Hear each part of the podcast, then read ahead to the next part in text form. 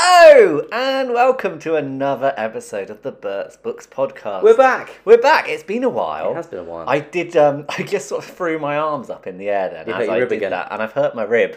I walked into a pillar. Well, eh, the only pillar. Yeah. In the shop. If you haven't been to the shop. Uh, yeah, A, why haven't you been to the shop? But B, it's like a massive open space, apart from one pillar right in the middle, and I managed to somehow hit it. If it helps, I walked into one of the tables the other day. Well done. Which one? Uh, the one by the door. Oh, trying to get out. No, no, just backwards. you know, I've, Like- you know what I've said about you trying to leave the I'm so shop. sorry. um, yeah, so um, ouch, that hurt. How are you? It's been a while since we've done one of these. It has been a while. I've been very busy, but I'm fine, thanks. How are you? Yeah, I'm good. Um, so the, the Queen died midway through recording our last podcast, Yes, that which was, was, awkward. which was I felt inconvenient. It was rather. yes. But, you know, Um, it's so a that- king, etc. that's how long it's been. Yes.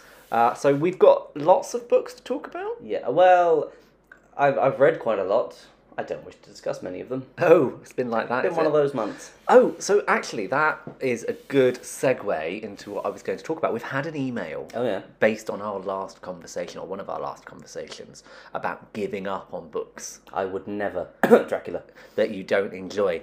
And we had an email from Catherine. And I say email, I mean essay. Hello, S- hello, Um, Oh, Catherine. Not but essay. um, I haven't told you about this. Oh, wow. But it is very big. So I, I've um, I've asked Catherine. We've actually then had a little bit of a ca- conversation over email, and um, I've asked her permission to read some of this out. She wanted to first of all get in touch to say thank you for talking about not uh, being able to give up books, and um, she says.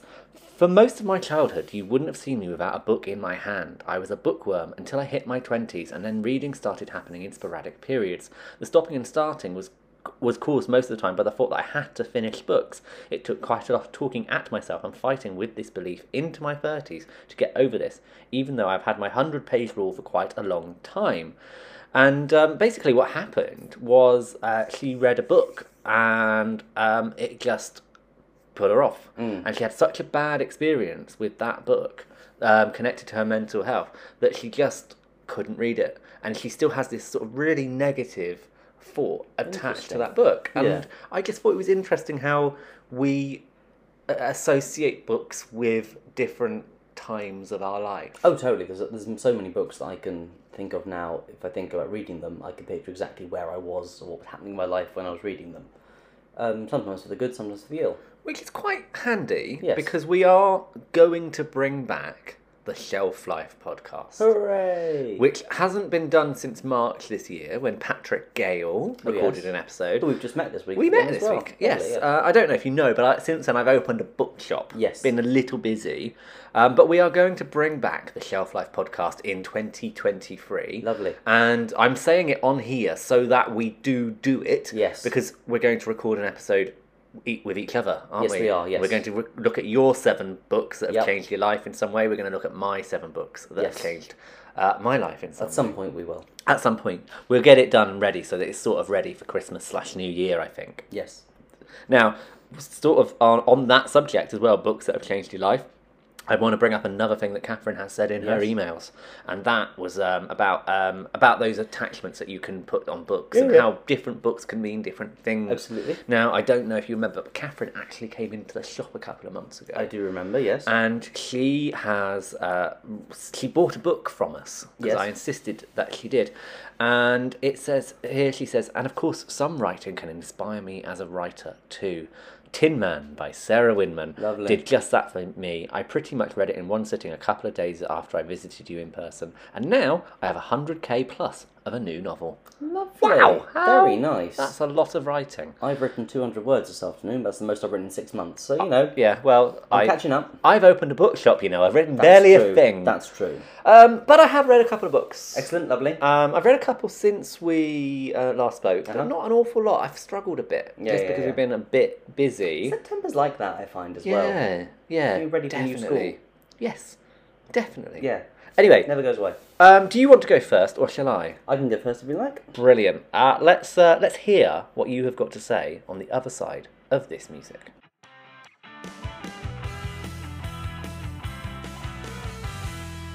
Hit me, What do I love more than anything? me. No. Oh, um, hang on. No, I know this one. Agatha Christie. Al- almost. Oh, I will discuss her later. Uh, But before okay. that, there is one thing I like more than Agatha Christie breakfast. okay. Love breakfast. This isn't helping with me thinking you might be a hobbit. No, that's fair. Um, today actually was the first day off I've had with nothing to do for months, and so I took myself out for breakfast. Amazing, delicious, lovely, loved it. What did you have? Fry up, just all the stuff, Everything? all, all, All the, of the all the stuff? gubbins. Yeah, yeah. Where did you go? yeah. Uh, cafe down the road. It was Nice. very nice. It was Is that the lovely. little greasy? What one looks Yeah, like proper- a proper greasy spoon? greasy spoon? Yeah, yeah, yeah. nice. really nice. Um, really good stuff. But I mention this because Oh yeah, uh, is it something to do with books? Yeah, it is two of those, yes. I have just read a book by Felicity Cloak, who is a food writer for The Guardian, called Red Sauce, Brown Sauce. Oh, which yes. is a British breakfast odyssey. So it came out earlier this year, and it is basically um, Felicity going around, cycling around uh, Britain, tasting all the breakfasts. Well, you'd have to if you were eating that many You'd have to, breakfasts. yes, you wouldn't be able to drive. No, no, no. So um, it is her going around and basically trying to work out why we're so obsessed with breakfast and all the regional variations therein of a breakfast and what makes all the difference and what things that we cr- create in, in Britain and that I would find on the breakfast plate, as it were.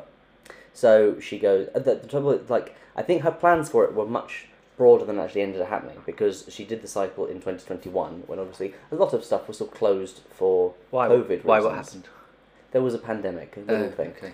So um, she could, she there was plans to visit the Marmite factory and the Heinz factory, and it all fell through. But she ended up meeting other people and doing all different things instead. I don't know why that surprised me that there's a Marmite factory. Sure, it's it's made somewhere. It's just It's I not bet spiders making that. I bet some of the residents nearby really like it and Oh. some really hate it. As someone who used to live near a town that made uh, beer, the smell of hops, blah, disgusting. But um, yes, no, I, I think it's yeah, it, I, it's, it's where all the marmite comes from in the country. But basically, she travelled the country and found all the variations. So in Wales, she um, tries lava bread. In Scotland, there's black pudding and. Um, What's the other one for black for, for Scotland? I can't remember now. Haggis. Haggis. That's the word I want. Um, the Isle of Man, there's kippers, uh, Belfast, soda falls, and potato bread, but then going also through bacon, jam, eggs, sausages, all the stuff that you'd find on the breakfast. Was plate. that bacon comma jam or bacon jam? You can get bacon jam, but in that case, it was bacon comedy. Okay, carry on. Um, so yeah, it is just basically then going through meeting these people. Each chapter then contains a recipe on how to make everything as well, like the best version of everything. Last chapter includes a recipe for full English, the best way to do it. Um, but throughout, she meets all these people. It's like a really funny book, um, really sort of like sweet and um, a gentle look at the British countryside as well because she's cycling through it. It's a beautiful country. Um, but uh, she goes around meeting all these people, and basically everyone she meets as well. The question is red sauce or brown sauce in your sandwich, because that will divide people on which they have in a bacon sandwich. Right. And What everyone What do thinks you it's- have? I'm red sauce all the way. Right. You? I am no sauce. No. See, and Felicity herself is marmalade, which I have issues Whoa. with. But you know we won't deal with that. Um, I just like a nice slavering of butter. yeah, that's fine. Yeah, yeah, yeah. So yellow sauce? Go with yellow sauce. That's mustard though. Oh. Yeah.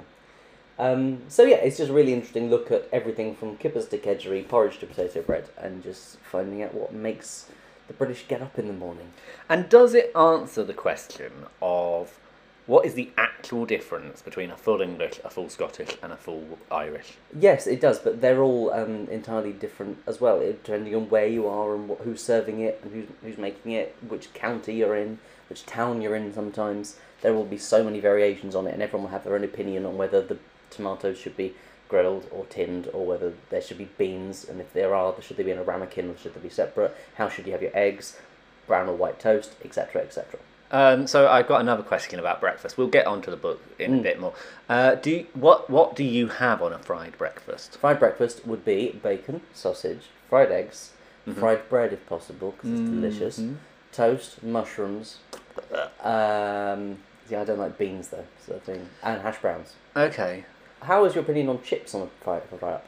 Pardon, I didn't. What's your understand. opinion on chips on a fry up? Well, I'm not a fan because Yeah, they're- it depends on what because time of day. because I think well, well, chips on a fry up end up just being ham egg and chips, which is dinner. That's true. That's true. Uh, so for me, it is uh, sausages, Mm. Yeah. bacon. yeah. Although I'm never a fan of the ta- what I call the tails. Okay. You Oh, yeah. know, I just like the medallion bit. I see what you mean. Uh, I I th- will have uh, fried eggs. Yes. I will. I don't mind s- uh, a bit, a little bit of scrambled egg with some tomato sauce, and I like I like baked beans. I understand why some people don't want them on their plate. So Put them in a ramekin if you're going to have I them. quite like them in a ramekin Yeah, yeah, because yeah. then I can eat some of the bits separately and then whack the beans all over everything else. Not a fan of toast, but if I'm having it, I'll whack a fried egg on top upside down so that the sauce, or the, the yolk, all goes running into it. Um, I will have a hash brown. Quite happy with a hash brown on a fried breakfast. Mushrooms and tomatoes can do one as far as I'm aware. Um, so yeah. Um, so is it a good book? Really good, really funny, um, quite light and silly. Within the first few days of her journey, she's fallen off her bike twice and is therefore quite injured for some Right. of it as well. But um, it's all done really well. It's a lovely introduction to different um, parts of the country as well, um, and just interesting things about you know how cockles are harvested and whatever, and because that's part of the Welsh fry up, and you have cockles. Uh, how honey is made, and I s- I so off to meet uh, Mr. Uh, Captain Beanie, who is a man who's obsessed with baked beans. He probably has a little Heinz museum in his own flat. Um, is that? I mean, is that just he hasn't picked up the, the cans? uh, He's just a strange man. Okay. He's he, like he seems harmless, but just one of those eccentrics who's just like, oh, this is what I I'm know gonna them. do I now." work with yeah, them. exactly, yeah, yeah. Um, I was going to read you a quote at the front, which isn't actually even from her, but it's just a really sweet quote from Winnie the Pooh, Do it. uh, which the book opens with, "When you wake up in the morning, Pooh," said Piglet at last, "what's the first thing you say to yourself?" "What's for breakfast?" said Pooh. "What do you say, Piglet?" "I say, I wonder what's going to happen exciting today," said Piglet. Pooh nodded thoughtfully. "It's the same thing," he said. Yeah. I wonder Uh, what Eeyore says. Oh no, not again. Yeah, I'd imagine so.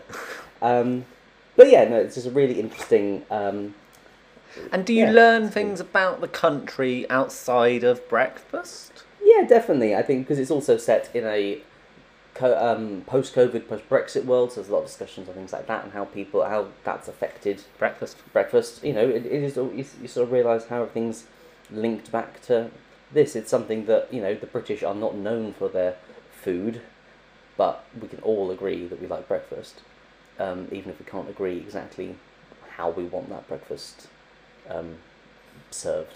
Yeah. Now, did you pick this up in the shop? Yeah, I did. Because had you seen it before? No, I think it had come in a few months ago and then sat there for a while, and I thought, no, I'm going to get that. So we need to give a shout out to Leslie. Do we? Yes. Yes. so Leslie Uh, asked for me to put this on the website for Lovely. us. Um, so we did. She Lovely. ordered a copy, and I got one for the shop as well.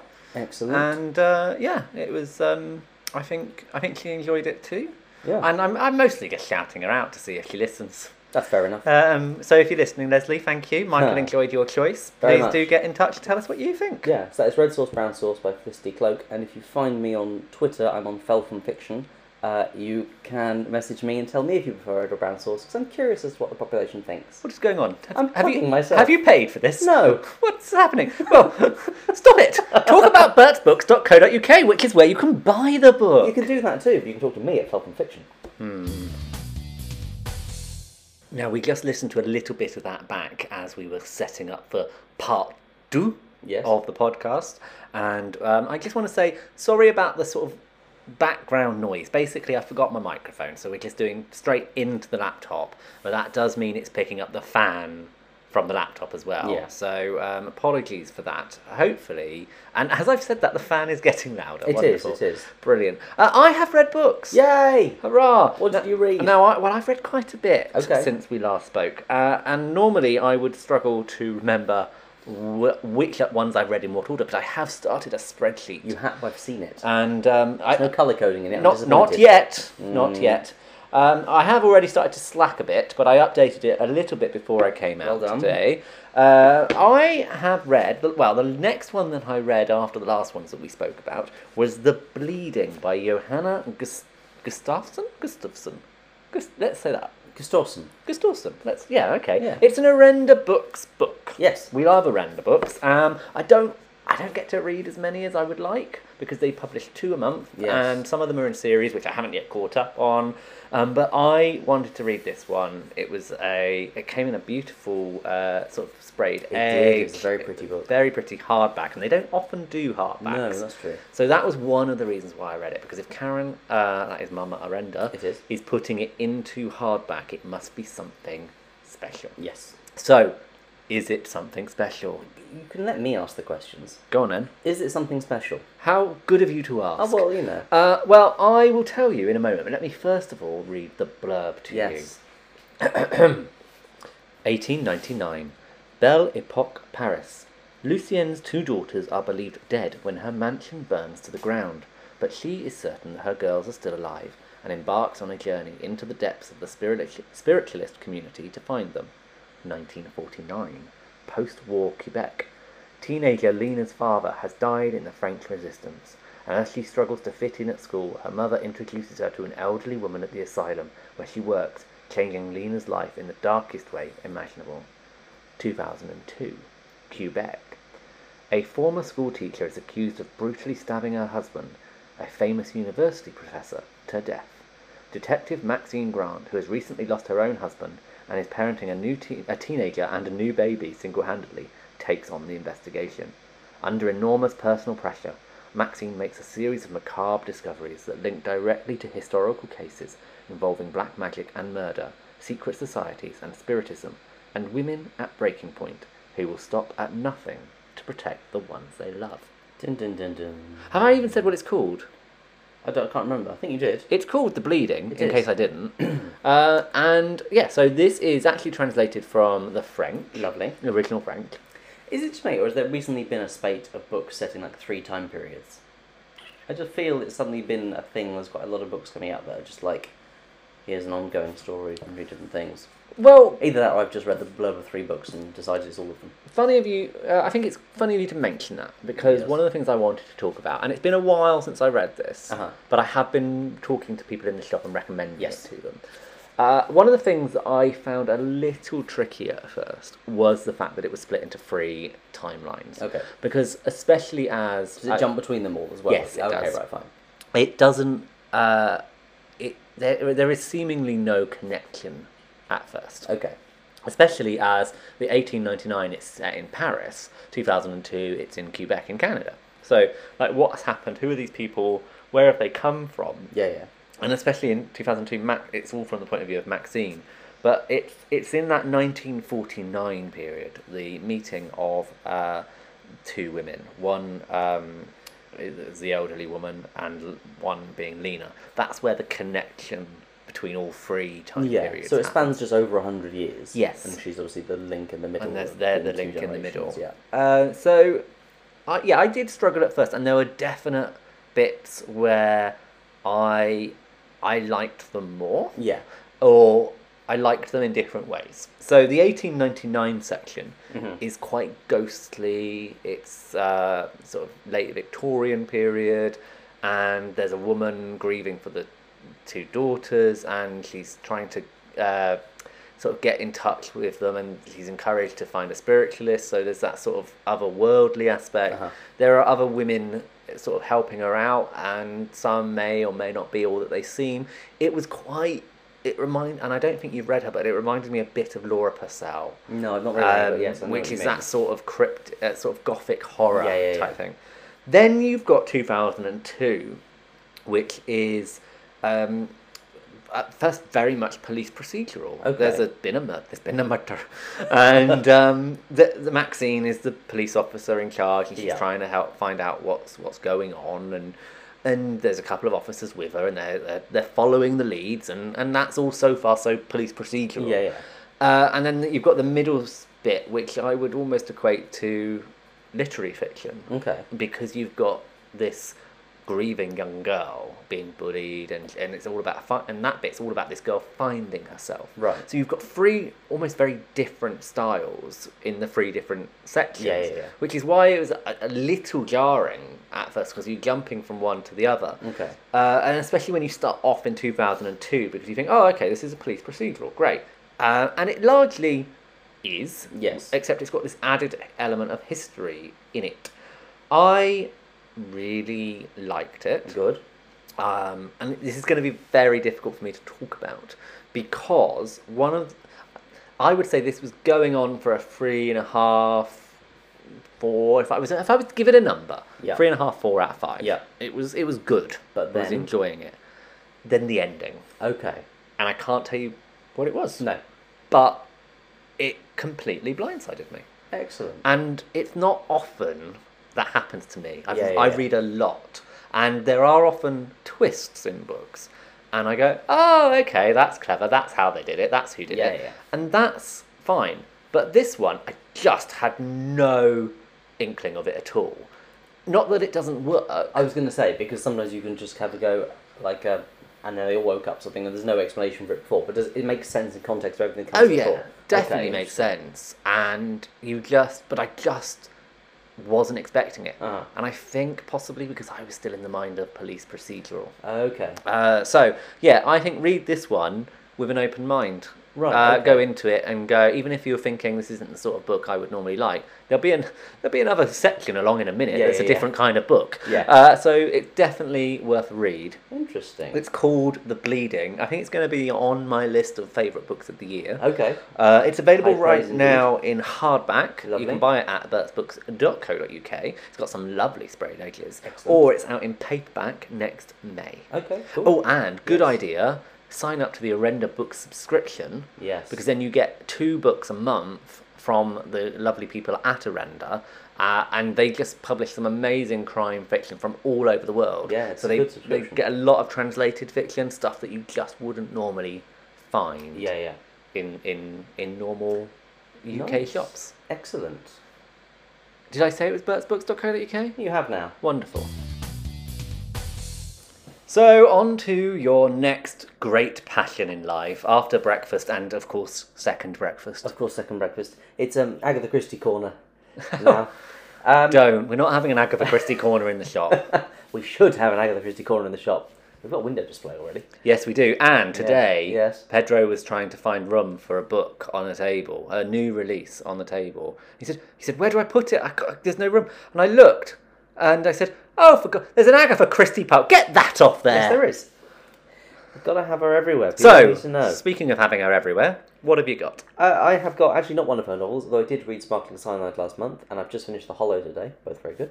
Uh, Karen. but no, Lucy Worsley, the historian, has just published a new biography of Agatha Christie, which came out last month. It did. And it had been in the shop for about four seconds before I bought a copy. yes, this is true. Uh, Um, you, you, for the first three seconds, you were like, "Oh, I'll buy that one day," and then suddenly, in the fourth, you'd bought it. Yes, I had. Yes, yes, yes.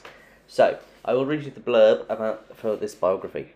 Uh, why did Agatha Christie spend her career pretending she was just an ordinary housewife when clearly she wasn't? Why did she? I'll tell you in a minute. Okay. She went surfing in Hawaii. She loved fast cars, and she was intrigued by the new science of psychology, which helped her through devastating mental illness.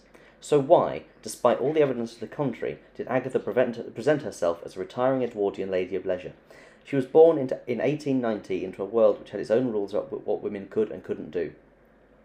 Lucy Worsley's biography is not just an internationally renowned best-selling writer, it's also the story of a person who, despite the obstacles of class and gender, became an astonishingly successful working woman. With access to personal letters and papers that have rarely been seen, Lucy Worsley's biography is both authoritative and entertaining and makes us realise what an extraordinary pioneer Agatha Christie was, truly a woman who wrote the 20th century. I love her Lucy Wolseley. and Agatha Christie. I think they're both brilliant. Um, so yes, I have in the past, actually early this year, I read Agatha Christie's autobiography, Yes. Mm-hmm. which was fantastic. Devel- delves a lot on her childhood and more domestic matters. Doesn't really discuss much about her career, and in fact, this one discuss mu- doesn't discuss much about her career either. But this one goes into a lot of detail about is more finding who she was. The subtitle is "A Very Elusive Woman." Yes. Agatha Christie um, famously hated giving interviews, very rarely spoke publicly, um, and you know the myth has been built up around about her so that she could turn up in fiction as being a crime solver as well. And actually, she's not. She wasn't, but she, um, you know, th- there was all you know uh, so many myths around her, and she never corrected any of them. So this is trying to redress the balance and say here's who she actually was, and it's just a really, really interesting look at a very fascinating woman. If she didn't correct them, Yes. do you think that she would want them corrected? I don't know. I think I think it was just so basically when she made her disappearance, as we've discussed in this podcast before, We have. um, she then came under a lot of stick when she was rediscovered. So I think I said before, even after she disappeared, she never mentioned it again. Rediscovered, is that the right word? She's Well, yeah. not she's not Tutankhamun's tomb. No, no, no. after after um, After she reappeared. reappeared, yeah, yeah. um, I said, you know, she never discussed it again. And for a long time, it's been held, one of the myths, it's been held that she never talked about it. It's not true. Absolutely not true.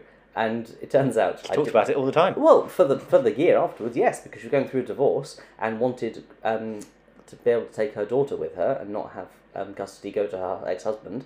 So she had to say what had happened and that she wasn't mentally unwell, she wasn't unstable, she could look after a child. Um, she had a she you know had to explain that she had a breakdown, but Well, at she was this off point- solving crime Well, so they say. and or travelling with the doctor. Exactly. But um, so yeah, there's a lot of um, but there was a lot of people at the time who thought she'd gone to embarrass her husband. I think I said this before as well. And she I said, no, I never did that. I just needed to break. I'd had a she was in a fugue state. She'd gone. I need to get away from my life falling apart. And this book then finally brings to light the interviews that she gave and the talk she had.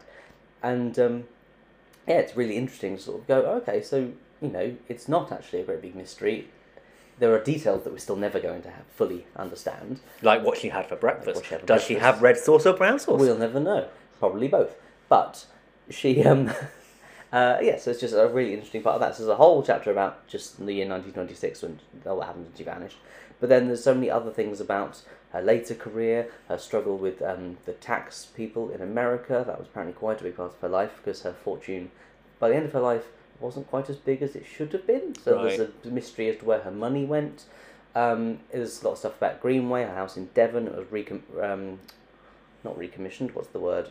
The military took it over in World War Two, um, and uh, yeah, and just some other stuff about her childhood as well, which fully explains who she became and why she was who she was. But what I think they never really understand, and we're never going to understand, is why she did continue to per- pervade herself as this very normal woman, even to her death. Her passport had on its occupation had housewife. Huh. She never thought of herself as a novelist, and even in an interview very late in life, they said, "How do you want to be remembered?" And she said, "As a fairly good writer of detective fiction." Requisitioned. Requisition. That's what I want. I've yes. been trying to think of that. Yeah, yeah. Um, so she wants to be remembered as a fairly good writer of detective fiction, and she's She was. She the was best. alright. She's the best writer of detective fiction, but she didn't seem to ever really understand what she'd done. Um, but she enjoyed writing, and yeah, it's just a really fascinating look at her. Now, is there anything in there that you did not know? Quite a bit actually. There's some interesting stuff. So uh, there was a lot of in there about her um, relationship with her second husband Max, which I knew some bits of it, but not uh, some there's later bits in it that um, they tried for children, had failed pregnancies, um, but I didn't know any of that had happened. Um, there's more about her childhood. Um, I knew a bit ha- about her siblings, that's quite interesting in there, and her early family and her relationship with their father. That's not so much in the book either. But I think there's also quite a bit about um, her pre writing career as well as it was, because she was a nurse in hospitals in both world wars. And um, in the first one, it was the first time that World War One was basically a big change for a lot of women because they could actually go out and work because there were gaps. So she went and worked in a hospital, and it was the first time she had like women that she could had a group of women friends who weren't all hoity-toity. 'cause She was an upper class woman, um, and you know she had a, a gang. And one of the things I discovered in this book is that while she had this gang, they wrote a magazine for the um, patients and the staff called Queer Women because they were not queer as in you know um, LGBT, yeah, but um, they were queer as in unusual because they're women who'd gone to work. So they had a magazine called Queer Women, and I didn't know any of this, and it's really interesting. Um, so she was a very, very forward-thinking woman. She loved cars, as it said, you know, and just was prepared to take on the new technology quite a lot of the time. Uh, Most of her books were um, dictated to a dictaphone, typed up by someone else. Um, Lazy. yeah, I know. But um, so yeah, it's really interesting that you know she was prepared to do all this, but she you still think of her as being locked in about 1922. Yes. But that's I think is often the fault of the TV adaptations, which set all of them in about 1925. This when is true actually she- she because I wrote mean, for 60 she, years. I see- it's weird that I mean she existed. She existed. Yeah. Lived right until the seventies. Yeah, she died mid 70s, you know, and was still writing up to the end as well. Yeah. So oh Poirot got You her. don't think of her as that recent. No, absolutely not. But I mean, that's still 50 years ago. Yeah. she died nearly. But you um, generally think of her as Yeah, absolutely. 20s, She- 30s. Yeah, she's tied to the, because I think her mo- more famous novels came out in the twenties and thirties. The David Suchet adaptation in particular sets everything around 1930.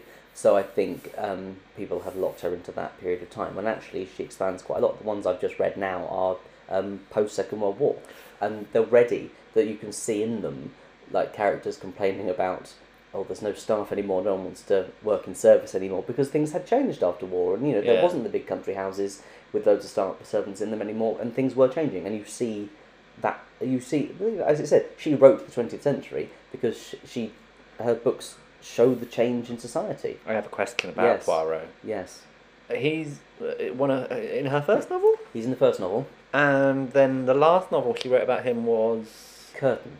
quite a long way into her career. Well, she she, Right, well, she wrote sorry. it. when it was published. Yeah, yeah, yeah. So she wrote it in World War Two, and put it away. She wrote one Poirot and Miss, Ma- Miss Marple during World War Two in case she was killed in the bombing raids. Because during the um, the Blitz, she never went down to an air raid shelter. Well, She was just like, I'm, you know, I can hear them again. It's fine. I'm not going down. So she refused to go down. So it was a safety net in case, and the royalties for one would go to her daughter, and the other would go to her husband. right. So it was just in case something happened. As it was, she survived, obviously, and then when the 70s when she died, they published the last ones then. So, but Poirot was being published right up until her death. Yeah, yeah, yeah. So, how old is Poirot in the first? Well, this is one of the big issues with it, because in the first book, Poirot is already retired and Yes. an old man. So then, fifty years later, Yeah. is he one hundred and ten? P- I mean, pretty much, like, she has aged him considerably in the last one. Um, and he is a lot older and a lot more frail. He's in a wheelchair for most of it in the last one. Um, but it's never quite clear how old or how much time has passed. 'cause I don't think she expected to be writing for that long either. So it's a bit more unclear. It's a bit unclear. Miss Marple ages slightly more in tandem with her, but not, it's not. She still starts at about sixty-five, and when Agatha then reaches sixty-five, Miss Marple starts aging later as well, and I so see. she does get more frail and old and as time go on. And Tommy and Tuppence famously are um, age at exactly the same rate as her. So in their first book, they're tw- in their twenties, and the last book, they're in their seventies um, which is you know really interesting way of doing that as well. But um, yeah, Poirot. I mean, I, he must be about hundred by the last one. You know, Wow. it's really. But, but that's just you know she couldn't have known. So I have had enough of Agatha Christie now. oh, have you? Yes, I, I think we haven't. can move on. Okay. Um, but before we do, is is this book just for you, or is it available to buy anywhere? It's available to buy at burtsbooks.co.uk. Wonderful. And it's fantastic if- whether you know a lot about Agatha Christie or just want to learn more about her. in general And or would not. make a lovely Christmas present. it would. I've said it. I've said the c word. You have said the C word. It's dangerous. Be shouldn't- careful. No, Well, no, no. Back no. in your box. No, no. Get the ribbons. Birdsbooks.co.uk. God, just stop talking about her. But I didn't know any of this. But It's stop amazing. it, stop it, stop it, because I have read another book. No. Yes, I have. Oh, fine. It's called The Garnet Girls. Bag of the Christie. no, by Okay. Georgina Moore. Hmm. Oh, okay, fine. She's good. She is good. Do you know her? Yes. No, you don't. I can tell by the look on your face. But you should know her. Okay. Because Georgina Moore is like publicist extraordinaire. Oh, hello. If you uh, can think of a successful book in the last 10 or 15 years, uh, this is a very good chance that Georgina Moore is the publicist behind it. Why is my brain just saying the BFG? That's not the last ten. She was not years. behind that one. No. Um, but she has been responsible for many, many authors in that time. She's done uh, Patrick Gale. Um, I think she was involved with Sarah Winman's Tin Man. all your people. All my favourite books. That's right. And now she's uh, done her own book And now then, she's done her has Oh, own book. She Maggie O'Farrell, good famously shout, Maggie yeah, yeah. O'Farrell. So um, Georgina, ha- Adele Parks has another one. In fact, it, uh, it was with Adele Parks that I first met George. So Okay. we went. We ended up uh, sat next to each other at a meal in um, in Newbury somewhere at some fish restaurant. Lovely. Uh, and um, yeah, we had a lovely time, and um, we got on quite well. And uh, ever since, she sent me lovely books, and I read lovely books, and Nice. and so I was very excited when George turns around and says that she's publishing her own book. Lovely. Because if there's anyone who knows good books that isn't already a bookseller Yeah. or an author, it's George. Excellent. So George has written The Garnet Girls. Better be good. I'm going to read you the blurb. If I can read it. There we go. Um, bear with, I'm having to read this off my phone Okay. because I left my copy of the book at home. Well done. So, Margot and Richard's love affair was the stuff legends are made of forbidden, passionate, all encompassing, but ultimately doomed. Oh. When Richard walked out, Margot shut herself away from the world, leaving her three daughters, Rachel, Imogen, and Sasha, to run wild. Having put the past behind her, charismatic Margot holds court in her cottage on the Isle of Wight, refusing to ever speak of Richard. but her silence is keeping each of the Garnet girls from finding true happiness. The eldest, Rachel, is desperate to return to London, but is held hostage by responsibility for Sand Cove, their beloved but crumbling family home. Imogen, the dreamy middle child, feels the pressure to marry her kind, considerate fiance, even when her life is taking an unexpected turn. And wild, passionate Sasha, trapped between her increasingly divided sisters and her controlling husband, is weighed down by a secret that could shake the family to its core. Ooh. Harriet Evans, that's another one that Yes, it George is, um, yes. has been responsible for in her time. And the reason I mention Harriet Evans specifically is because I think if you like Harriet Evans's books, then you are going to like George's book. Excellent. It's very sort of family saga esque. Yeah. Uh, it sort of travels, go, uh, goes over many years. Uh, it's got four very strong female lead characters, Excellent. all quite distinct. Yeah, so that's good. that's always I've I, you know, I've read books by other authors where they've got so, like three or four Yeah, yeah. characters and who are I mean ultimately these are all middle-aged white women so it's it's very easy for them to blur Yeah, of into course, one. yeah, yeah. However, when you're reading it, they don't. You can tell Good. you know you really can tell who you're reading. Yeah, yeah. Uh, Margot, particularly, is very sort of effervescent. She is this. I mean, she's a Margot. If there's ever a woman that was a Margot, it's Margot. Yes, that's right. Um, and she talks of uh, this. Well, she doesn't talk of this relationship. We see glimpses of this relationship Okay. she had in the past, and but she's she's off. You know, she's having sex with younger men and married men at that, and she's Lovely. she doesn't give a flying what's enough. it. Um, she's enjoying her life. She's enjoying being who she is. This woman in her late fifties, early 60s Uh-huh. sort of age, and then you've got these three young women um, who twenties into their thirties. Some of them have families, some of them don't, and they're trying to find their way in life. And they've all they, their sort of relationship uh, between the mother and the father Yeah. have all sort of influenced their life so dramatically. Uh, and Margot is just this sort of uncontrollable force at the big, at the middle of all their lives. And yeah, she it's just how they all deal with her. Nice. I was a bit I was a bit worried about reading this book because I've known George for a very long time. I knew that I would have to talk to her about it at some point and say, "Oh yes, it was lovely," sort of through gritted Yeah, teeth, yeah. pretending I didn't like it. But I don't But- have to do Good, that good. because I really liked it. Also, you're no good at lying, so that's good. Am I not? No. Oh dear. Oh dear. Yes. um, so yeah, uh, I yeah, it was a great read. I like I said, really enjoyed it, and I just loved being in the company of those women. Yeah. I'm looking forward to seeing what George does next. I'll be honest. I liked this. I liked Harriet Evans' Beloved Girls.